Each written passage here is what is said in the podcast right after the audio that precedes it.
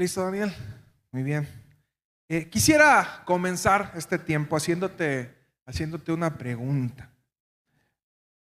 Pero no solamente que la respondas en tu mente, sino que la puedas anotar. Si traes tu libreta, anótala en tu libreta. No se les olvide libreta y, y cuaderno en el campamento. Vamos a tratar de evitar usar los celulares. Entonces, cuaderno, libreta y Biblia de papel. Si usted no tiene una Biblia de papel, hágamelo saber. Bien. Eh, quisiera comenzar haciéndote esta pregunta y que la respuesta la pongas en, tu, cuaderno o en tu celular. ¿Tienes un sueño? Yo, sí, pastor, es que no dormí bien en la noche, me, desvelé viendo series de Netflix. Mira qué sueño tengo, no me refiero a ese tipo de sueño. Usted sabe a lo que me estoy refiriendo. ¿Tienes un sueño? Quiero que lo anotes eh, si tienes más de uno, anótalo. A ver, te voy a dar un minuto para que lo anotes. ¿Cuál es tu sueño? Volar, pastor. Pues váyase y tome un parapente y ya vuela.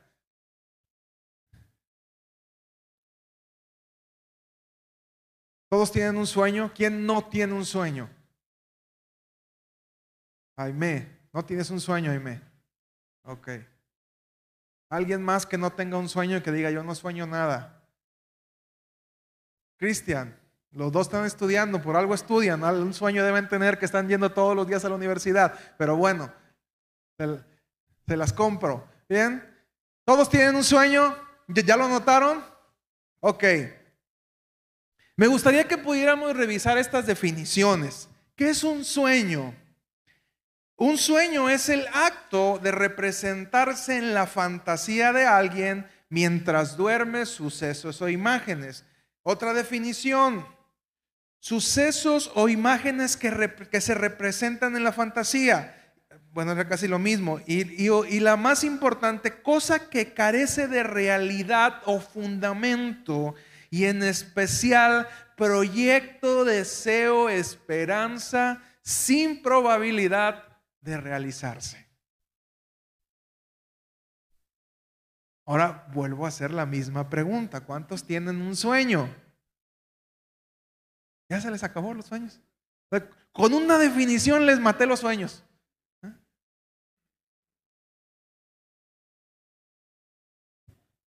Y ahora vamos a revisar la definición de meta. ¿Qué es una meta? Fin a que se dirigen las acciones o deseos de alguien. Tú puedes tener un sueño, pero tus sueños carecen de fundamento. O tú puedes tener una meta y la meta tiene un fin, un objetivo. Y, solemos también usar mucho este término que no está tan bien aplicado, el de objetivo, que se denomina al fin al que se desea llegar o la meta que se pretende lograr. Y usamos también la palabra objetivo sustituyendo a meta. Pero si tú revisas en el, en el diario de la Real Academia este, de, la, Lengua Española, en la palabra objetivo nada tiene que ver con esto, simplemente lo usamos para sustituir lo que realmente es una palabra que tendríamos que tener bien claro y es la palabra meta. Cuando nosotros tenemos una meta o objetivo que lo llamamos, nos impulsa a tomar decisiones y a perseguir nuestras aspiraciones es un sinónimo de destino, fin o meta. Entonces, las palabras correctas que tendríamos que usar es yo tengo un destino, yo tengo un fin o yo tengo una meta. Porque en el momento en que tú lo pones en plano de sueños, es entonces una fantasía. A mí me gustaría ir a recorrer el mundo. Es un sueño, pero no carece de ningún fundamento.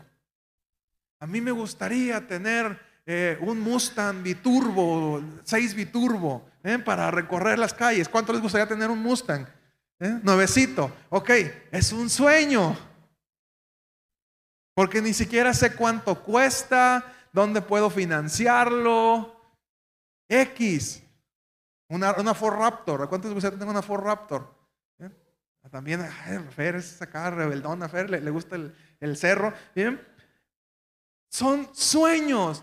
Podemos tener un montón de sueños en nuestra vida. Dice Proverbios 21.5, el libro de Proverbios 21.5 dice, los planes bien pensados, pura ganancia.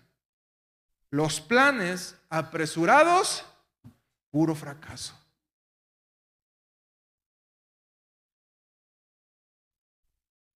Nos equivocamos muchas veces porque se nos ha enseñado que tenemos que tener sueños. Y sueños son apenas la primera parte porque el sueño carece de fundamentos. Todos tenemos sueños dormidos o despiertos. Pero de ahí a que ese sueño se convierta en algo verdaderamente realizable, falta un buen tramo. Por ahí compartía en la semana una frase que dice, solo vamos a lograr aquello que planificamos. Solo vas a lograr aquello que planifiques, aquello por lo cual trabajes, aquello por lo cual te esfuerces. Y una vez que un sueño se comienza a planificar, ahora sí se convierte en una meta. Entonces tú dices, me quiero casar, ay, sí que padre, es un sueño, pero el que se convierta en una meta implica otras cuestiones. Y de repente tenemos a muchas personas que se casan por sueño, pero nunca lo tuvieron como meta. ¿Y qué crees que pasa? Llegan al matrimonio y se dan cuenta que cuando te casas, la pareja come. Ah, Tú pensaste que vivía de amor. Y no, come. Hace pipí, hace popó, Ocupa una casa. ¿Cómo? Pero si tú dijiste que te ibas a vivir conmigo hasta abajo de un árbol. Porque enamorados decimos cada tontería, ¿verdad? Hasta abajo de un árbol me voy contigo, mi amor. Y no es cierto. Se ocupan, se ocupan cosas. Y la pregunta que te quiero hacer es, ¿qué estás haciendo para lograr tus sueños, que ya no les llamaremos sueños, sino les vamos a llamar metas. ¿Qué estás haciendo para lograr tus metas? ¿Cómo las estás alimentando para que se vuelvan realidad?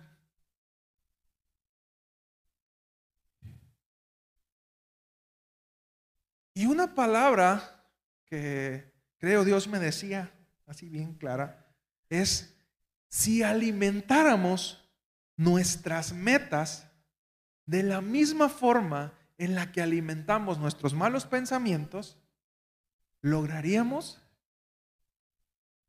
muchísimo. La repito, si alimentáramos nuestras metas como alimentamos nuestros malos pensamientos, si dedicáramos el mismo tiempo para planificar nuestras metas con el tiempo que dedicamos para planificar nuestros malos pensamientos, porque estamos enojados con alguien y lo planificamos hasta cuando lo vea, le voy a decir, le voy a hacer. no, y va a ver, pero, pero se va a acordar de mí porque me voy a vengar. Y ah, nos funciona, nos, corre la ardillita, ¿va? La, la, ardillita olímpica, como Usain Bolt. Pero cuando tenemos que realmente planificar metas, planificar objetivos. Realmente, ¿cuántos de nosotros empezamos el lunes y decimos, esta semana voy a lograr esto, esto, esto y esto? Fer sí, es que Fer, Fer es for Raptor, Fer es otro nivel, pues.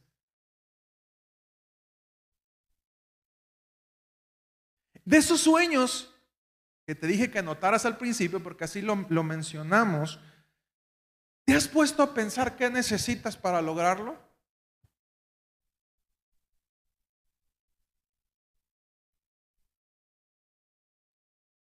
A estos casi 36 años de mi vida, me he dado cuenta que muchos de los sueños que yo tuve, los dejé ir porque no tuve la disciplina para convertirlos en metas.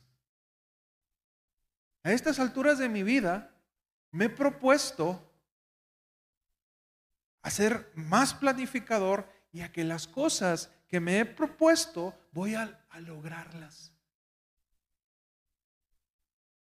Ya desperdicié muchas metas, cosas que no van a volver porque a partir de hoy, 35 para atrás, es historia.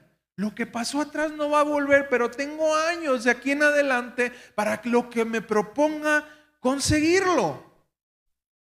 Y a partir de eso, si tú sabes y te has puesto a pensar qué necesitas para lograrlo, ¿estás organizando tu tiempo, tu dinero y tu esfuerzo para conseguirlo?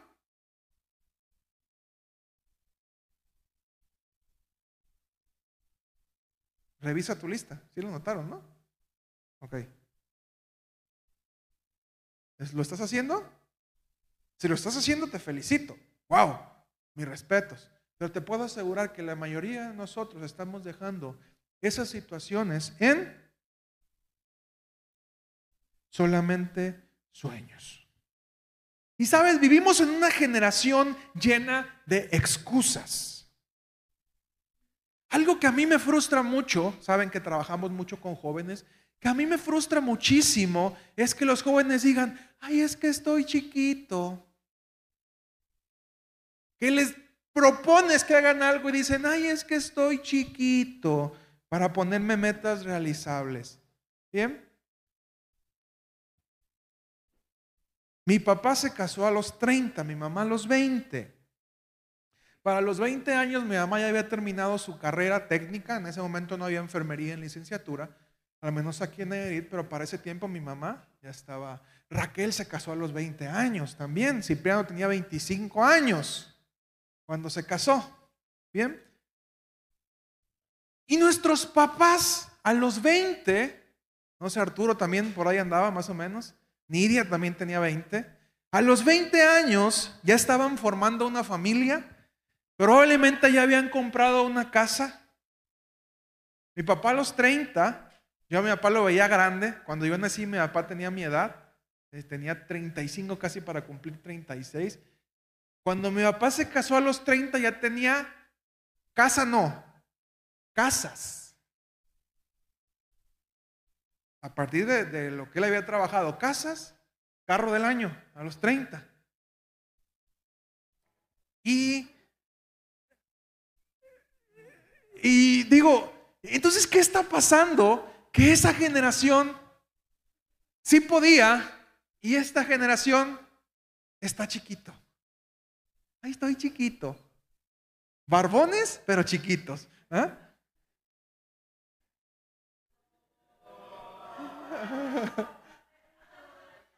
Los, demás porque se rasuran, Cristian, pero, ¿eh? Pero, pero ya, están barbones, ya, ya se da, ya comienza a salir barba. Mira, Gael viene acá, pero chainadito, pero ahí no cuando llega así que, parece náufrago, ¿bien?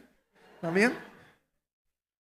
¿Y sabes cuál es la diferencia por la que ellos ya habían logrado cosas? Es porque ellos tenían metas.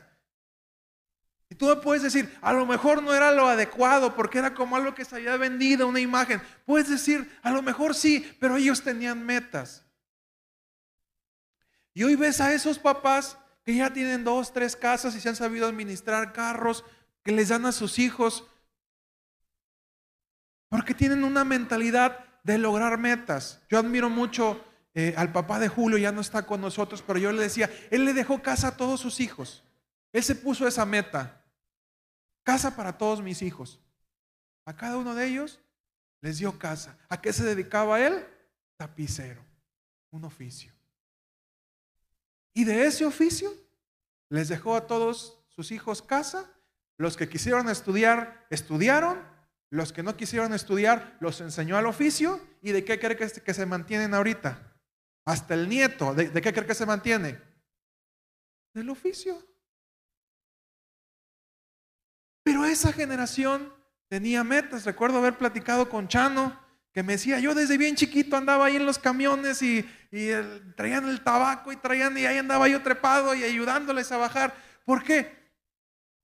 Porque también esa generación no había, eh, no tenía quizá lo que nosotros ya pudimos disfrutar. Y yo cuando me veo ahorita y veo la edad de mi papá y digo, mi papá había logrado más cosas que yo, o se había sabido administrar mejor que yo, o había tenido más hambre que yo y se había establecido metas distintas.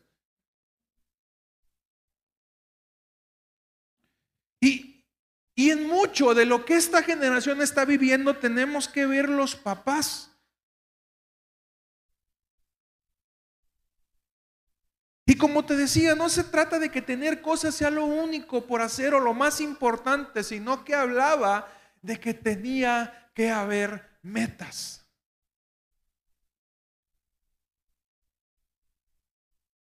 Yo desde que era joven, yo dije, yo me quiero casar joven, no me quiero casar viejo. Porque yo decía, yo quiero disfrutar a mis hijos cuando todavía tenga fuerzas. Y ahorita, aunque me duelen las rodillas, ahí me ando subiendo al brincolín con ellos. Y digo, imagínate, me hubiera tardado un poquito más, ya no me puedo trepar.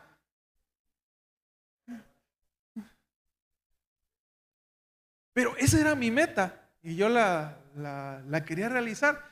No era meta de mis hermanas. Mis hermanas decidieron ella cuando se han casado. Una se acaba de casar a los 39 y la otra no se ha casado a los 32, pero son sus metas. Mi meta era esa.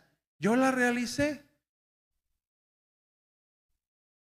Y está muy de moda el decir, no te cases joven, disfruta la vida, viaja. Y lo cierto es que ni te casas, ni disfrutas la vida, ni viajas, ni logras nada, porque no es cierto. El problema no está en que te cases, el problema está en que no sabes establecer metas. ¿O cuántos jóvenes de aquí han viajado? Los jóvenes solteros han viajado muchísimo, por, conocen el mundo.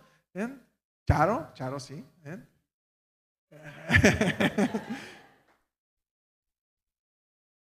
Dicen por ahí que la carga es la que hace andar al burro. Y sabes, a menos que tengas motivos para salir adelante, te vas a convertir en una persona disciplinada. Y a menos que seas alguien disciplinado, vas a lograr algo en la vida. Y hoy en día estamos en un tiempo donde las personas perdemos demasiado tiempo en cosas que no valen la pena.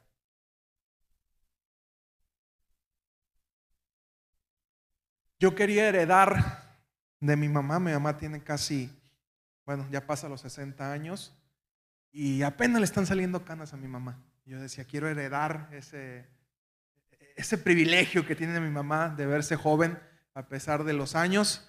Eh, en el cabello sí heredé el gen de mi mamá, el problema es que en la barba heredé el gen de mi papá. Entonces mi papá era muy canoso, pero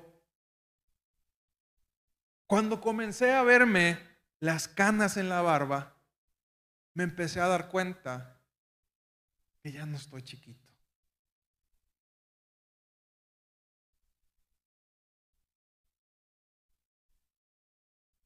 Y, que si lo quieres ver así, si tengo una buena vida, si Dios me permite tener una, una buena vida, estoy quizá a la mitad, poquito menos de la mitad, si tuviera una vida una buena vida?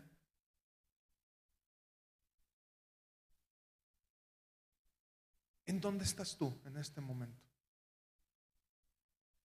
Yo dije, Señor, primero perdóname por desperdiciar mi tiempo en tantas tarugadas que no valen la pena. Y segundo, permíteme, ayúdame a que si me vas a dar otros 35 o más de vida, o si sea menos, no sé, nadie tiene comprado el día de mañana, pero que de aquí en adelante, cada minuto, cada hora de mi vida, pueda aplicarla de la mejor manera.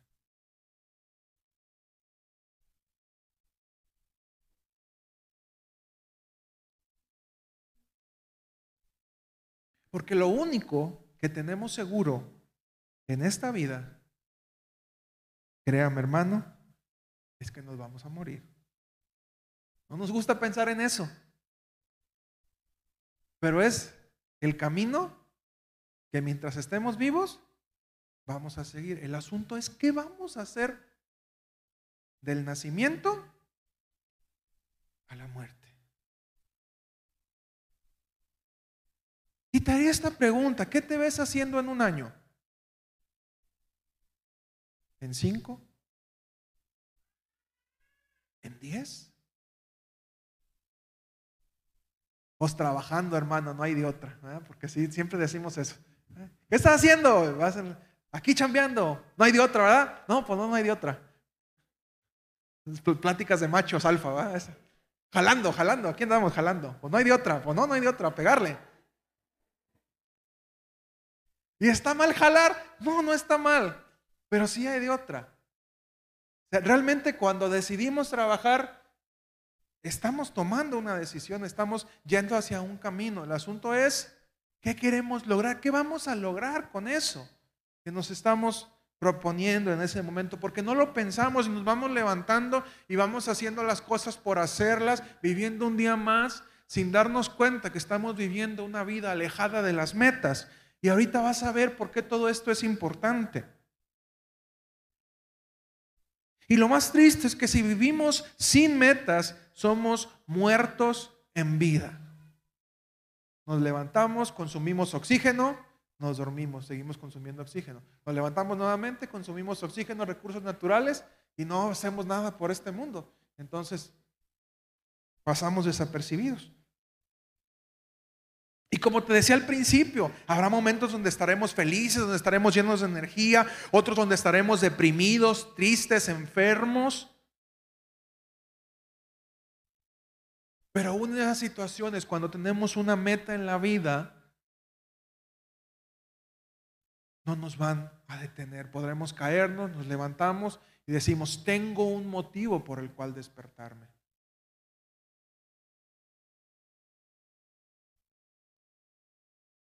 John Maxwell dice las siguientes frases. No son las dificultades las que derrotan a las personas, es la falta de fe en sí mismas. La falta de fe en creer que podemos lograr esas cosas. Porque Dios ha depositado propósitos y sueños en nosotros, pero somos nosotros los que las detenemos porque no creemos en nosotros mismos. Los demás creen en ti, pero si tú no crees en ti mismo, no vas a lograr nada. También dice el mismo Maxwell, se ha dicho que una persona puede vivir 40 días sin comida, 4 días sin agua, 4 minutos sin aire, pero solamente 4 segundos sin esperanza.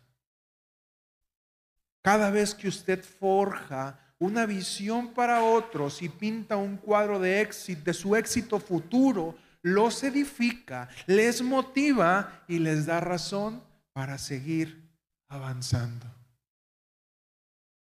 Yo tenía mucho que no compartía de este tema y había personas que se acercaban conmigo y me decían, a ti te gusta mucho hablar de eso. Tú seguido hablas de ese tema. ¿Y por qué me gusta hablar acerca de propósito? Porque una persona que no tiene, que no entiende el propósito, no tiene metas y por lo tanto no tiene vida ni tiene futuro.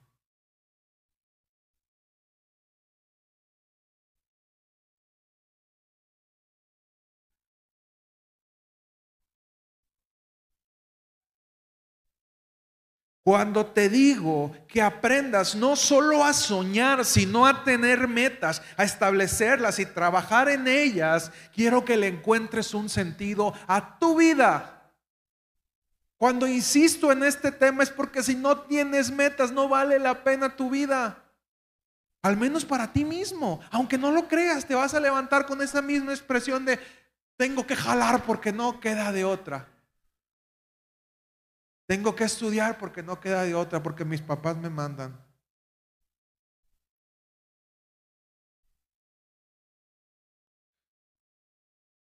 Y las personas creemos que dejamos de, vivir cuando morimos físicamente sin darnos cuenta que morimos cuando dejamos de tener metas en la vida. Y entonces, si yo no me ocupo de que tú tengas metas, de que tu vida tenga un sentido, entonces ¿cómo podría decir que yo soy tu pastor? Si de algo tendría que ocuparme es que tú todos los días tengas una meta por la cual trabajar y que esa meta te motive a salir adelante.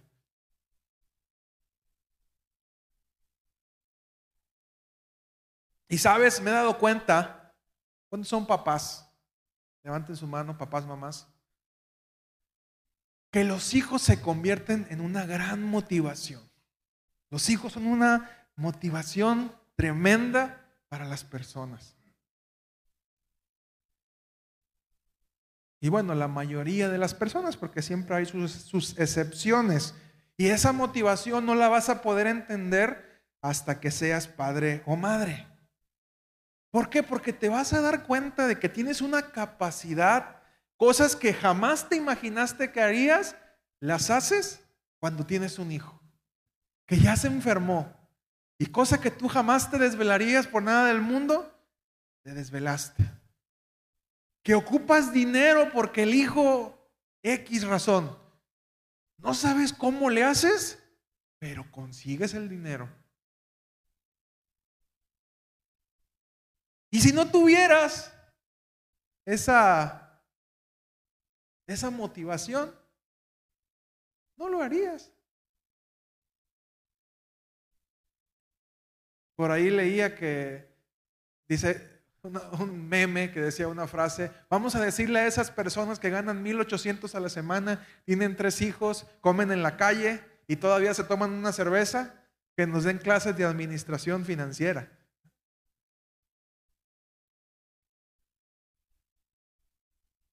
¿Por qué? Porque es sorprendente cómo logramos estirar nuestro dinero, nuestras fuerzas, nuestro tiempo cuando tenemos una motivación, como lo son nuestros hijos.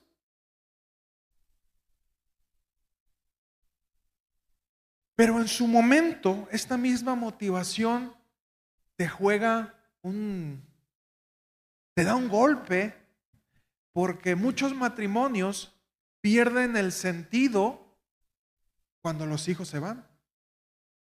Entonces, durante 20, 25 años, nuestra motivación para salir adelante fueron los hijos y un día te despiertas y ¿qué crees? Los hijos ya no están. ¿Y qué crees? Nos quedamos sin metas.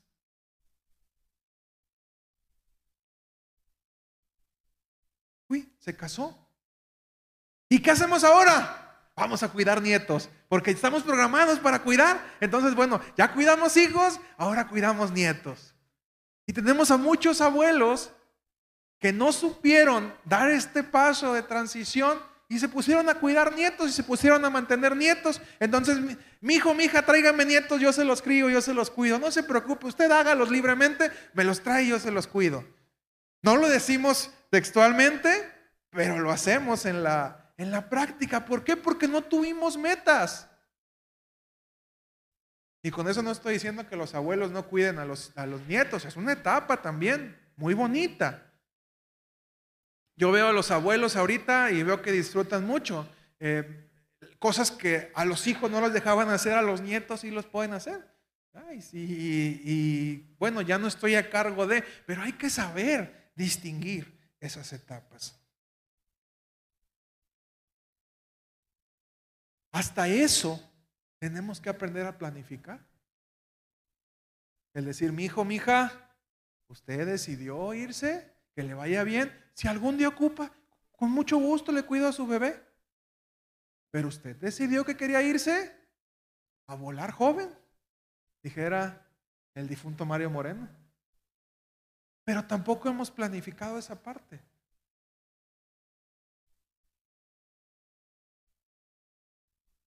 Joven, una buena plática antes de iniciar una relación con una persona es saber si esa persona tiene metas y tiene planes. ¿Y cuál es tu meta? Jugar videojuegos. No, pues qué bueno. Recuerdo que mi suegro acá cuando se ponía duro, de, que andábamos de novios, decía, cásense hasta que tengan carrera, carro y casa. Las tres C, decía mi suegro. ¿eh?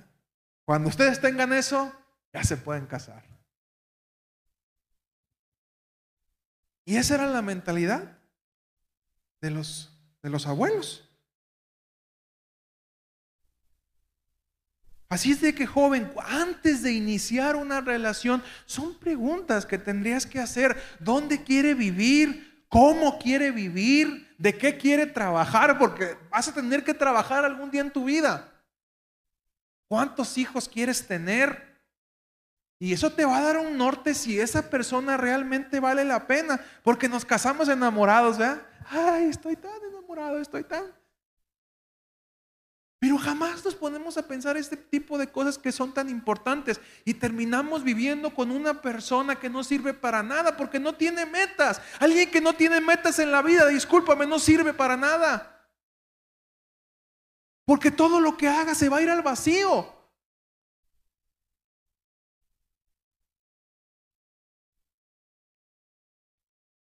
Y terminas viviendo con alguien que se convierte en un estorbo para tu vida.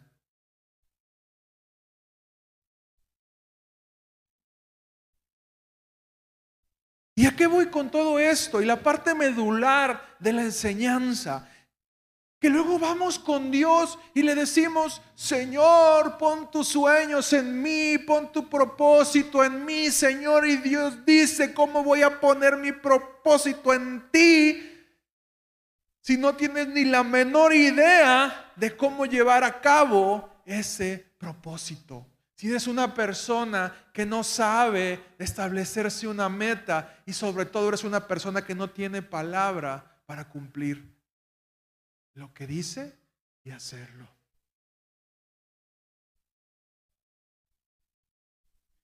El Señor me dio una, este, una promesa. Sí, el Señor te dio una promesa, pero de promesa a que se realice hay un trecho. David fue ungido a los 15, pero pasaron 15 años donde mató un gigante, donde lo quería matar otro gigante que era su suegro varias veces, donde anduvo huyendo, tuvo que hacerse loco una vez y después de esos 15 años llegó a ser rey. Decimos, mató al gigante porque Dios lo ayudó. Sí, Dios lo ayudó, pero también practicó. ¿Era tan exacto en su tiro? Porque él había dedicado mucho tiempo a perfeccionar su arte y se convirtió en un guerrero por la unción del Señor. No, se convirtió en un guerrero porque se formó como guerrero. El Señor me dio una promesa para mis hijos. Pero ¿qué estás haciendo? Estás formando a tus hijos para que se conviertan en personas, en metas, con meta y diga, el Señor me dijo que yo voy a ser un adorador. Bien, ¿qué estoy haciendo para adorar? ¿Cuántas horas leo la Biblia? ¿Cuántas horas oro? ¿Cuánto tiempo dedico a mi instrumento? El lunes estuvimos con los chicos de la alabanza y le decíamos un tañedor, un ministro de música, era alguien que dominaba perfectamente su instrumento. Para tocar David delante del rey cuando el espíritu atormentaba a Saúl. David tenía horas de práctica en el arpa, era bueno en lo que hacía. No bueno, excelente en lo que hacía. De tal modo que fue reconocido como el mejor músico de la nación. ¿A quién buscamos? Fíjate que en Belén hay un chavo, ¿me vieras qué bien toca? Ah, pero tenemos un sueño y creemos que los sueños van a llegar de la noche a la mañana sin disciplina. No funciona así.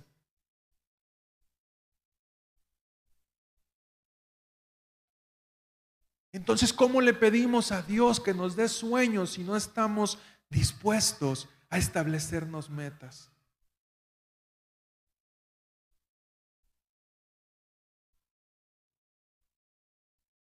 Procura rodearte de personas con metas.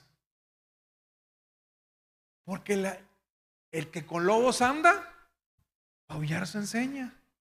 Tú te juntas con gente que tiene metas y las cumples. Y las cumple y te conviertes en uno. Comienzas a imitar lo que ves. Rodéate de vagos, baquetones, buenos para nada, y te vas a convertir en un baquetón bueno para nada.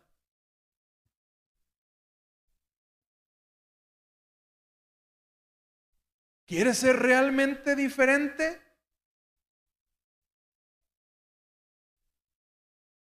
Conviértete en alguien que se establezca metas y las cumpla. Cuesta un mundo. Yo ahorita estoy, Señor, ya estuvo bueno de estar vagueando y perdiendo el tiempo. ¿Y, qué metas me propuse? Hacer ejercicio. Le digo a mi esposa, jamás en mi vida había tenido una panza tan grande como la tengo hoy.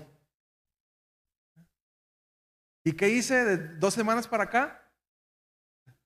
A cambiar lo que estoy comiendo, hacer ejercicio, como lo sabía hacer, pero pues ya me empezó a dar flojera. Hacer ejercicio, bicicleta, correr, a bajar la panza, cardio. Que digo, ya, a, leer más.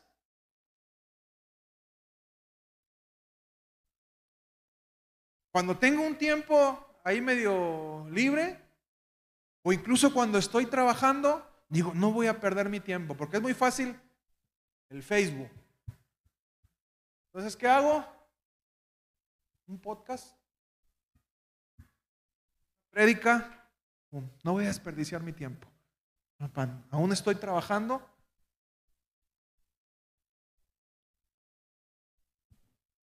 Saliendo, dijo, eh, dije desperdiciado años de vida con mis hijos. Voy a ponerme a jugar con ellos. Parece que, ya rompí el brincolín, ¿eh? porque me subí antes de bajar la panza, entonces eh, creo que ahí se me, creo que era algo primero, después lo otro, pero bueno, ya me subí, parece que voy a tener que comprar otro brincolín. Ya lo siento que me dio truena cuando me subo, entonces eh, ya me preocupó, pero digo, ya no quiero desperdiciar mi tiempo. Si quiero que Dios confíe en mí para depositar su propósito, sus metas en mi vida, tengo que convertirme en alguien digno, en alguien confiable. Y Dios usa esta palabra, fiel. Si eres fiel en lo poco, en lo mucho, te pondré. ¿Quién les puede confiar si en lo que no vale la pena no fuimos confiables? ¿Cómo nos va a confiar Dios lo verdadero? Hermanos, es tiempo de comenzar a cambiar la forma en la que aplicamos nuestro tiempo, la forma en, en la que establecemos nuestras metas. ¿Qué hace falta para que compres un carro? Por ponerte un ejemplo de una cosa vana, es que te lo propongas. ¿Te va a costar? Sí, pues va a tener que trabajar a lo mejor extra, abstenerte de comprar unas cosas para, para ahorrar, pero lo vas a lograr. Si realmente te lo propones, porque son cosas que no son tan difíciles, pero que nosotros en la mente nos hemos bloqueado.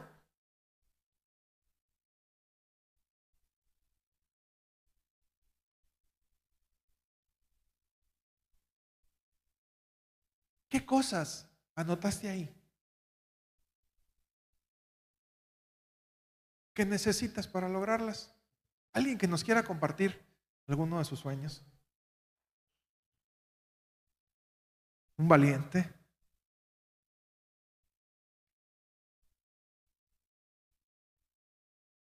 Laura. Quiere, ir a Estados Unidos. ¿Y qué necesitas para ir a Estados Unidos?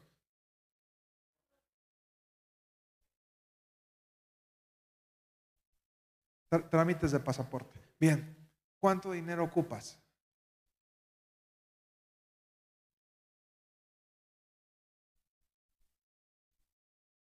No creo.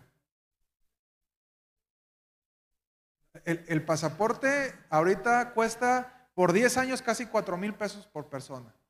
Entonces el pasaporte lo ocupa. Si lo pides por menos años, por 3 años, te cuesta 1800, ponle. 1800, los cuatro. ¿Bien? Y, y no, no te estoy matando tu sueño, te estoy ayudando a que lo establezcas. ¿Bien? 1800, los cuatro. 1800 por 4, 7200. 7200. Pero falta la cita, que te cobran 100 dólares. ¿Alguien ha sacado alguna cita para la visa? Más o menos 100 dólares, que son 2 mil pesos por 4. 8 mil, ya son 15 mil 200. El transporte te cobran más o menos 900 pesos por persona, 9, 9 a Guadalajara, al consulado. 9 por 4, 36. Entonces ya llevamos 15.200 más 3.600, 18.800. No, no, no, no, o sea, todo. Lo vas a dejar a medias, dice la Biblia. ¿Quién se pone a construir una torre y, no lo planifica primero? Ok, tenlo, así es, así es Laura. Ok, 18.800. Que lo que sea que la comida, 20 mil pesos, ciérralo.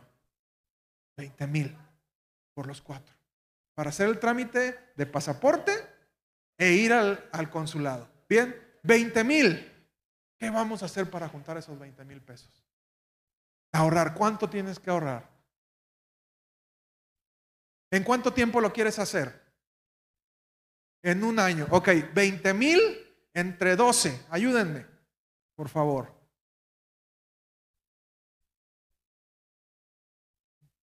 Veinte mil entre 12, mil y cachito debe ser. Mil setecientos. Tienen que ahorrar mil setecientos pesos al mes. Al mes. Bien, ahí empezamos. Así se, así se hacen las metas. De aquí a un año Quiero ir a sacar mi pasaporte y salir. Tengo que ahorrar 1.700 al mes. Por quincena, la mitad, sácale, 850. 850 pesos por quincena guardados. Les recomiendo que a la mitad vayan y saquen el pasaporte porque estaban como seis meses en, dar la, cita. Entonces ahorran la mitad, van, sacan sus pasaportes. Así se, así se trabaja una meta.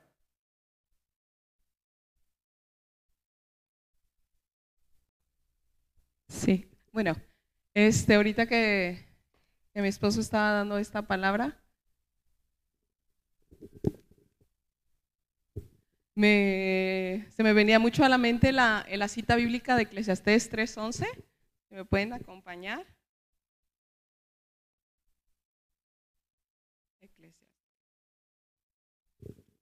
Dice, todo lo hizo hermoso en su tiempo y ha puesto eternidad en el corazón de ellos sin que alcance el hombre a entender la obra que ha hecho Dios desde el principio hasta el fin. Yo he conocido que no hay para ellos cosa mejor que alegrarse y hacer bien en su vida. Y también que es don de Dios que todo hombre coma y beba y goce el bien de toda su labor. ¿Qué es lo que ha puesto Dios en tu corazón? Eternidad. Ahorita tal vez algunas personas nos nos compartieron, ya los exhibieron, este, algunos sueños, pero lo principal es que Dios también tiene sueños eternos para ti. ¿Y sabes dónde tú los tienes que ver o tú tienes que decidir realmente de qué lado estás? Aquí, en vida. Porque en el momento en que tú llegue tu fin, ya ahí ya no hay vuelta para atrás yo te preguntaría, ¿qué sueños tú tienes puestos en Dios?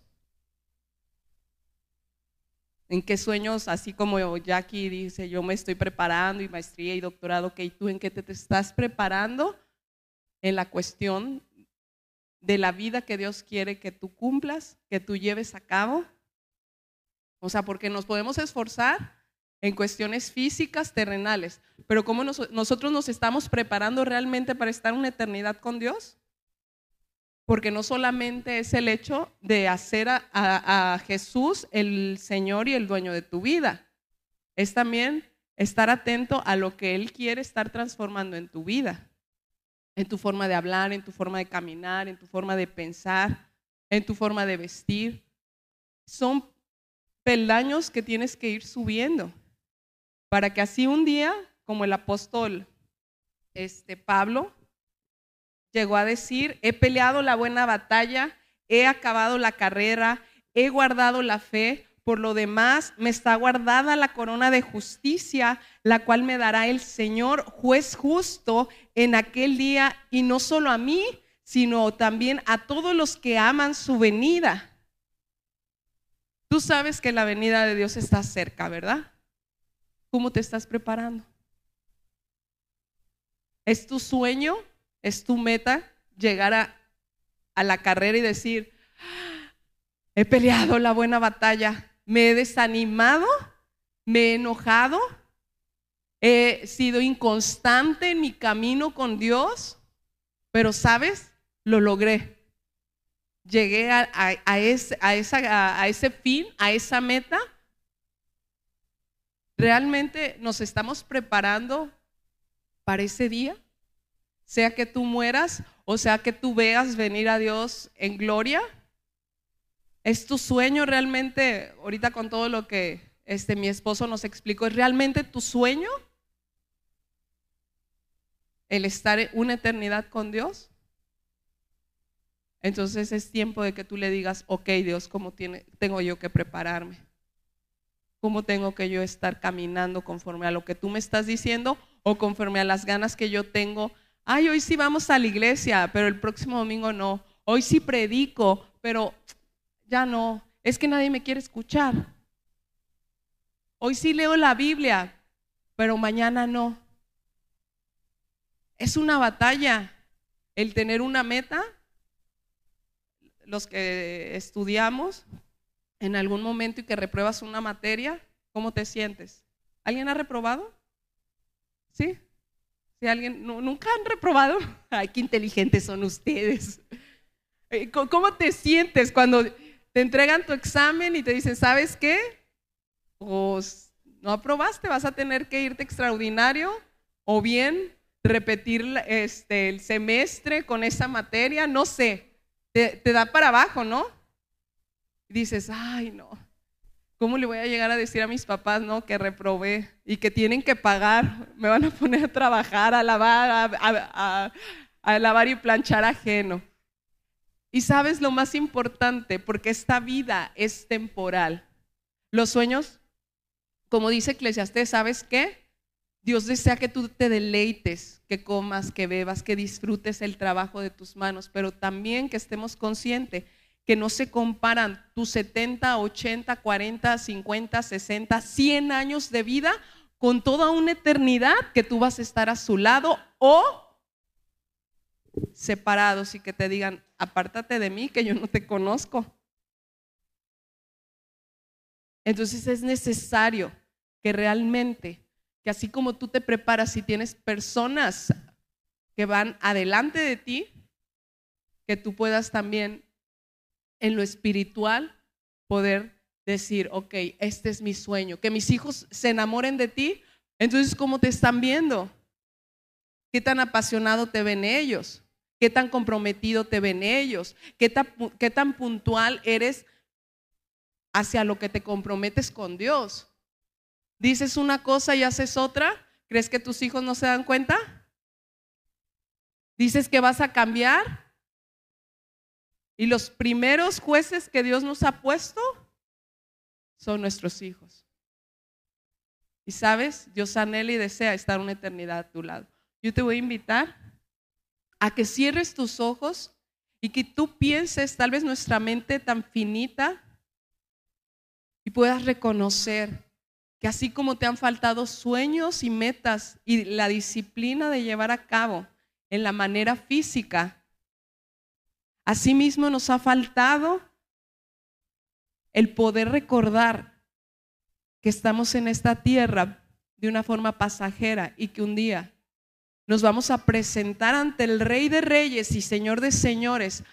Los que crean y los que no crean, los que hayan decidido seguirle y amarle de todo su corazón, y asimismo los tibios, los fríos, los que iniciaron guerras, los que iniciaron contiendas, van a presentarse ante Él. Padre, en esta hora, reconocemos nuestra falta de pasión en trabajar, no solamente en lo espiritual, sino también en lo terrenal, porque cómo tú nos vas a dar cosas espirituales y de valor cuando en lo poco nosotros no hemos sido fieles. Señor, nuestros corazones desean estar apasionados por ti y poder llegar al final de esa carrera y poder reconocer que ha valido la pena. Las persecuciones, las humillaciones, las críticas que en algún momento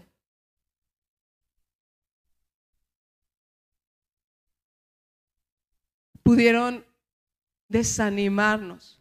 Aún los procesos que nos desesperaron, que no entendíamos. Pero queremos llegar a ese momento, Señor, a estar contigo una eternidad.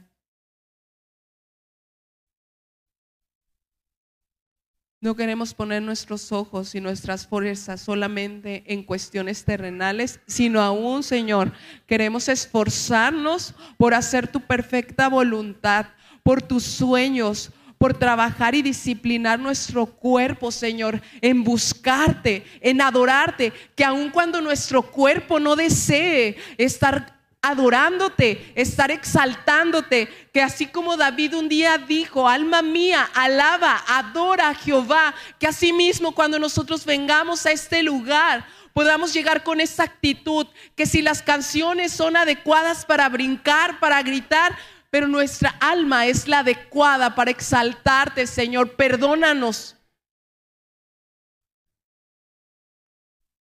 Perdónanos, Señor, porque no hemos realmente esforzado por exaltarte, por todas aquellas grandezas que tú tienes y has mostrado para nosotros.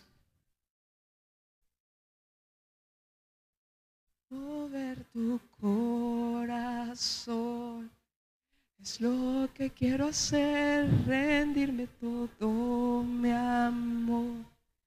Ante ti permanecer no importa el costo, Dios, te entrego todo solo a ti, solo a ti. Mover tu corazón y perderme en tu mirar, en tu presencia, oh Dios, donde quiero estar contigo habitar y derramar mi vida ante ti, solo a ti. ¿Sabes si esta es tu oración? Yo te invito a que te pongas de pie y tú cantes esta canción. Te la doy a ti, Señor es una canción que canto, mi melodía te la doy. Dime que te mueve, dime que te mueve. Si es una fragancia, te la entregaré, Señor. Si es mi vida entera, te la doy a ti, Señor. Si es una canción.